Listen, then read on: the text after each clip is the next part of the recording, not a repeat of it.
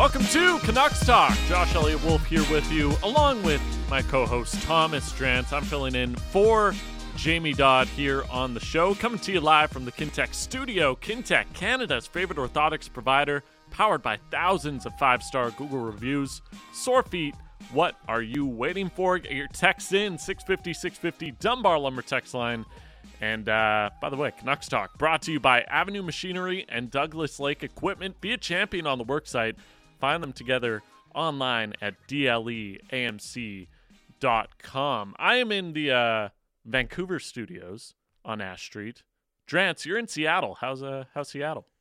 I am in Seattle. Beautiful day uh, down the I 5 and looking forward to an interesting game tonight. Lots to get into once we open up the whiteboard. There definitely is, and uh, yeah, a lot to to get into from morning skate as well. So why don't we get right into it? It's uh, time for the whiteboard.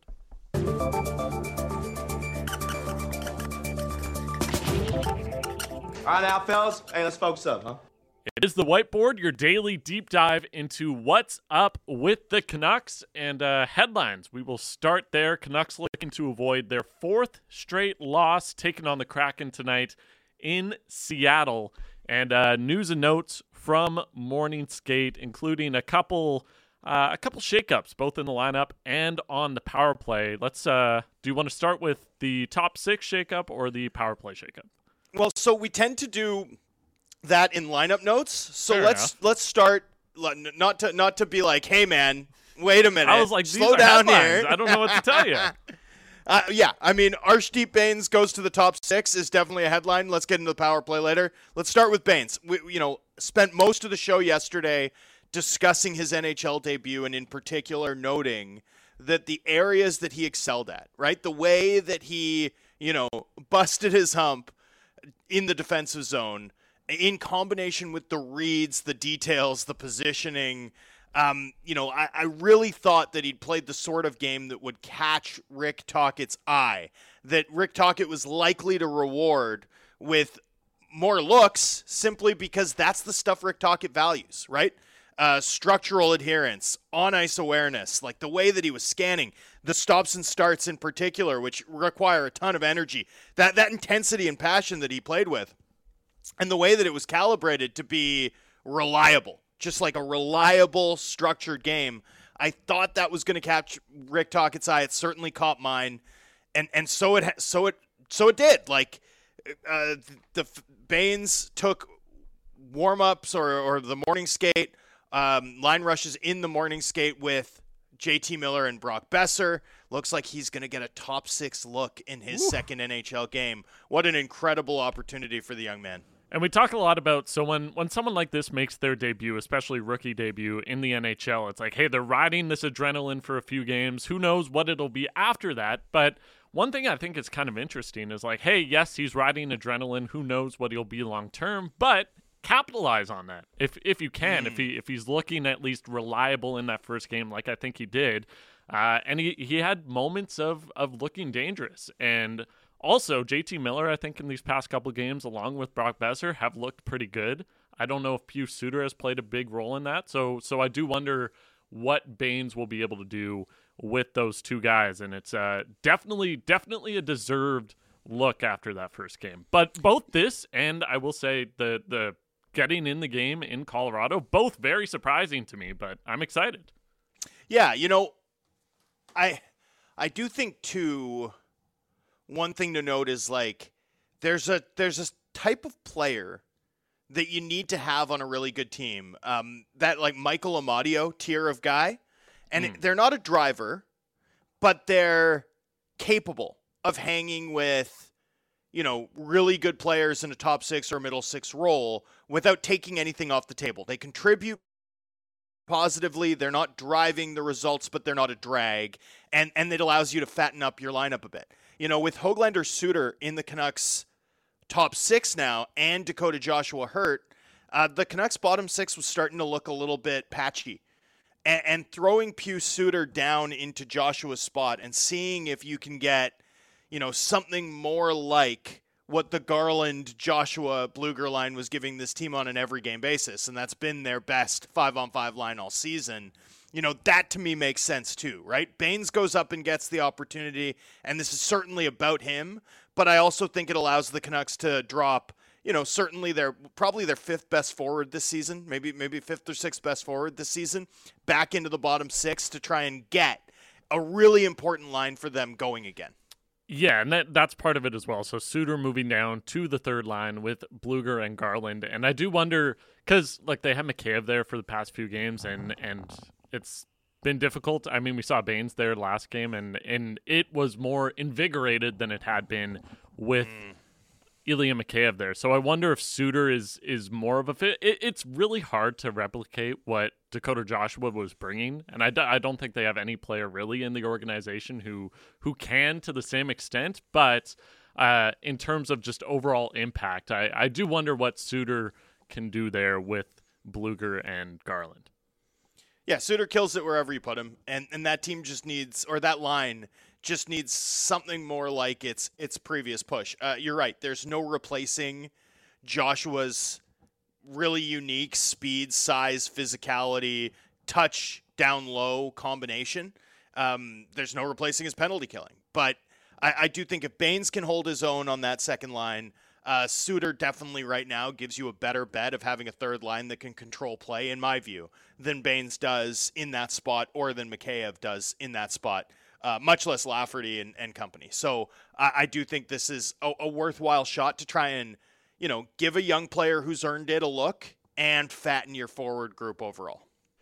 Uh, so we'll get into the power play shakeup later in the whiteboard, but uh, Canucks. I think the other the other headline we got to get into, Josh, is just Canucks look to break three game losing streak, right? Yes.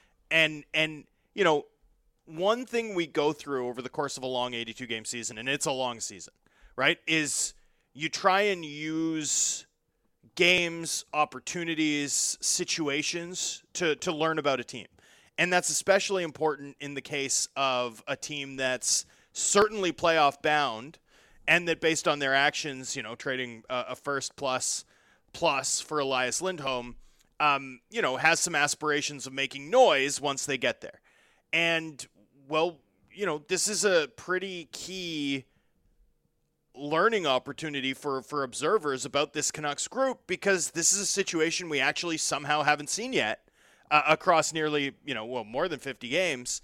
Um, well, not yeah, more than 50 games. Yeah. It, we haven't seen the Canucks face a game on a three-game losing streak. We haven't seen them have to, you know, dig deep as a tired team on the road against a rested opponent that's played pretty good hockey of late, although uh, they've s- slacked a bit over the course of the past two weeks, um, and try and sort of pull out of a skid right? Pull out of a of a you know not a nosedive that's too dramatic, but certainly a downturn in results over the course of the past four or five days. So this to me is is one of those that's like I'm excited. I think the Canucks are going to come out hot. I think they're going to want to win this game very very badly. And we know that the Kraken are fighting for their playoff lives. Intense hockey is good hockey. Uh, I'm really hopeful that we're going to see, you know, a cage match tonight, something exciting. And that's what I was going to say. The the Kraken, they're also like they're pushing for the playoffs. They're a desperate team as well. Obviously, a different situation than the Canucks, but they they're pushing a lot. We've been trying to make this rivalry happen, and I feel like this is a another log on the fire. you know, like if it if it works, this rivalry is fetch. Yeah, we're trying to make yeah, it happen. We're trying to make it happen, and it's it's never going to happen. But maybe it actually does tonight. We'll see. yeah, um, let's hope so.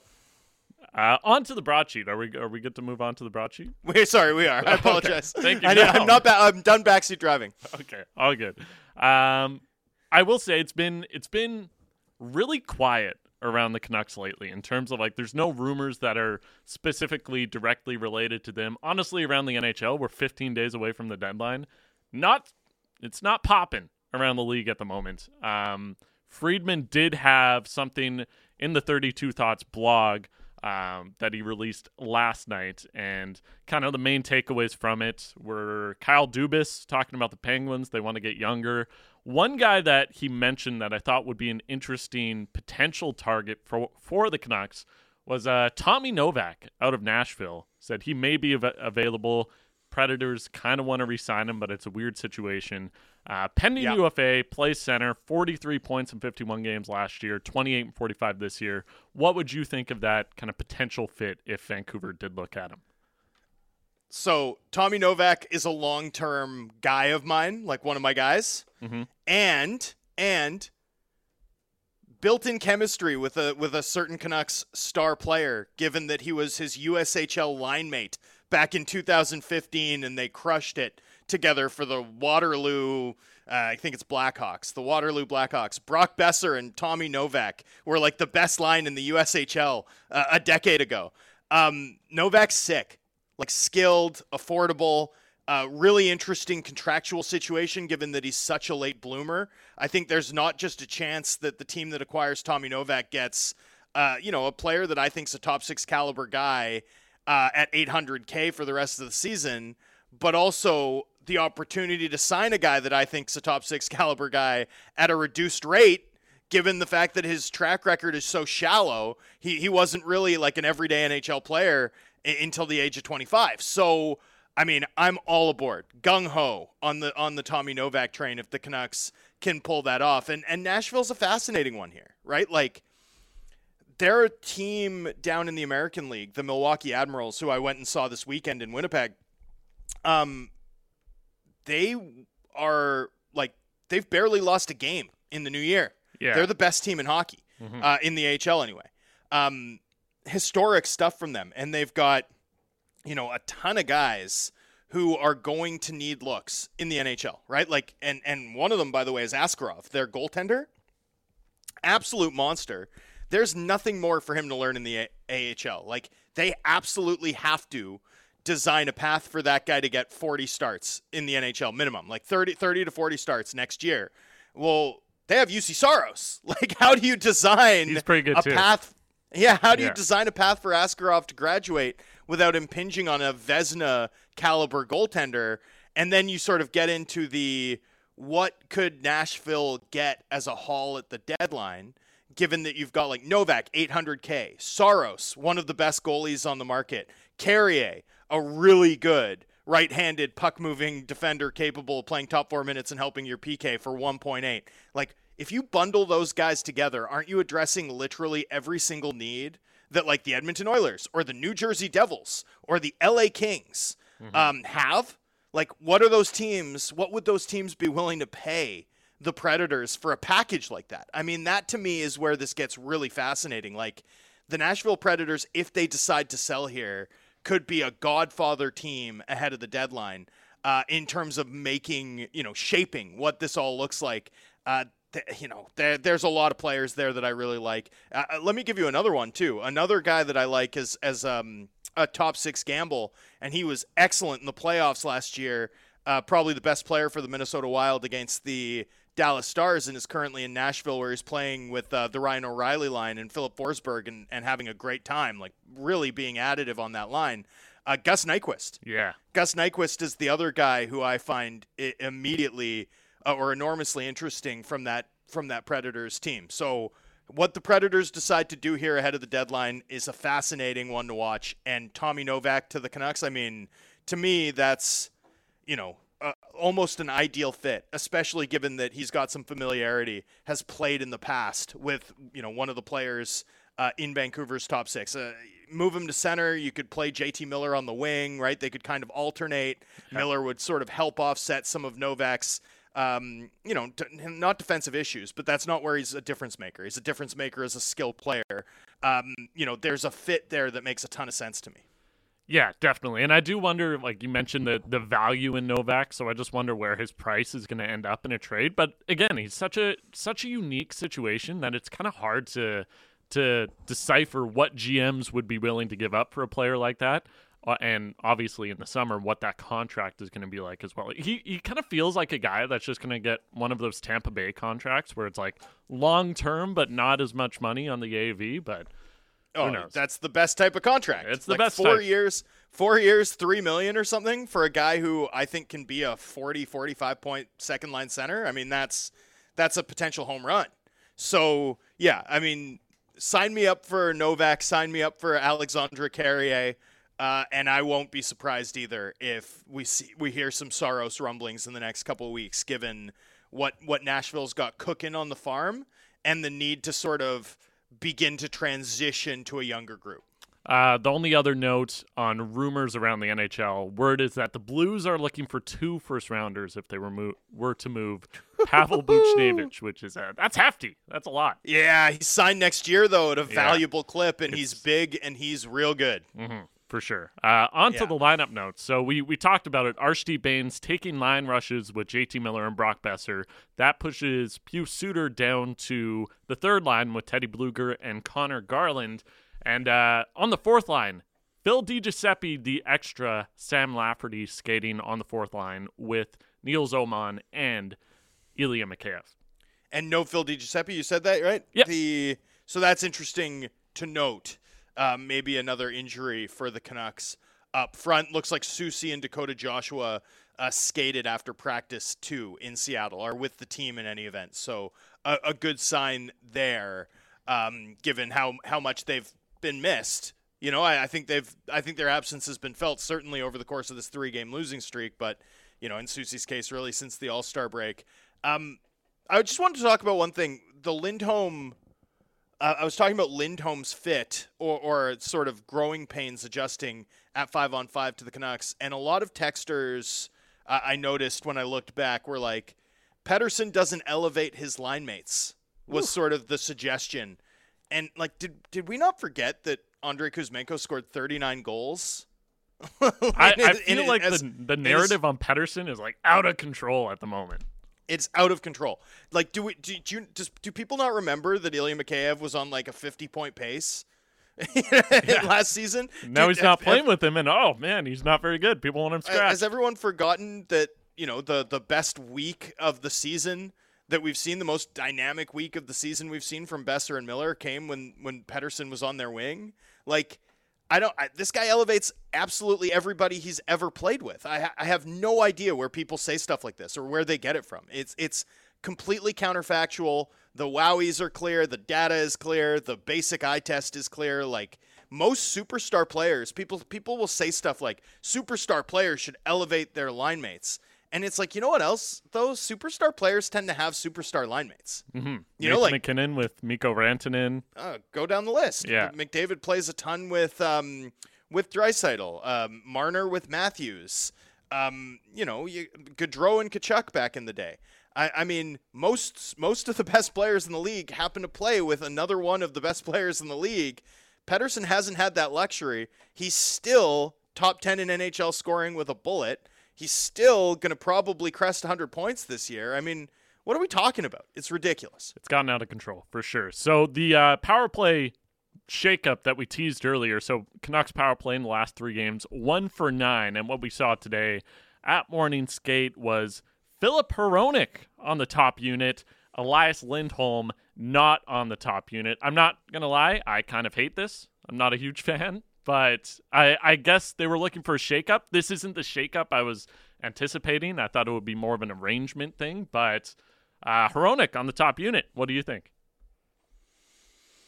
Yeah, I'm not a big fan of the. I'm not a big fan of 2D setups. Yeah, that's You my know, main like- issue with it.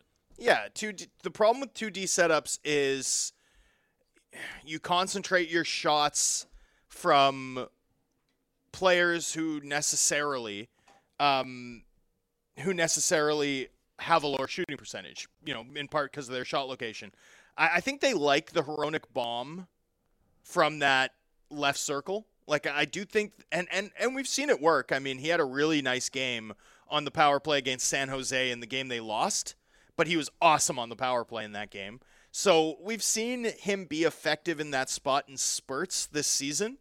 Um, yeah, I just I they do fixing trying to figure something out around the perimeter made sense given how few shots Boeser, Pettersson, and Hughes as a combination were getting through, but I, I don't know if three forwards, two D is the answer. And I, I actually it's one of those that I like worry about.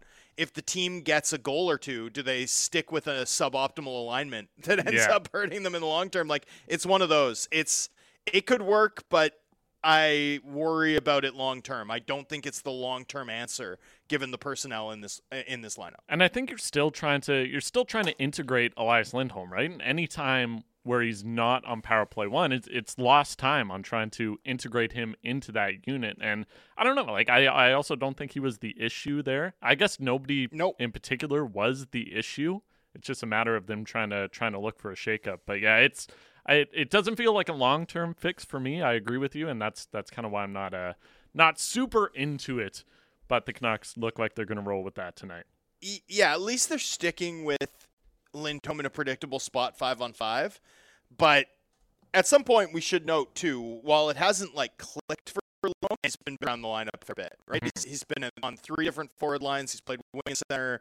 Um, yeah, he's been stapled to the net front through nine games, but you know, now now he's moving around again. It, the power play is an intractable one. I understand why they're just sort of groping for answers at this point, and I suppose we'll we'll give them some time to figure it out. Uh, we'll move on to the playoff forecast. So, only one game of note yesterday in regards to the Canucks and their their playoff odds. Uh, the Oilers get a point against the Bruins. Big comeback for Edmonton to, yeah, by to the skin it, of their teeth. Yeah, to push it to overtime. So, uh, what a great game! Did you was. watch it? I did. Yeah, it was. Uh, oh, it was such great. a blast. As much Loved as uh, like if it happens to be Oilers Bruins in the final, I know people would hate it here in Vancouver, but boy, would it be entertaining. Um, yeah, but don't put that evil out in the no. I won't. On. I would never. Except I just, You- you did. I just did. I just did. It's fine. I take it back. Knock on wood. I'm sorry.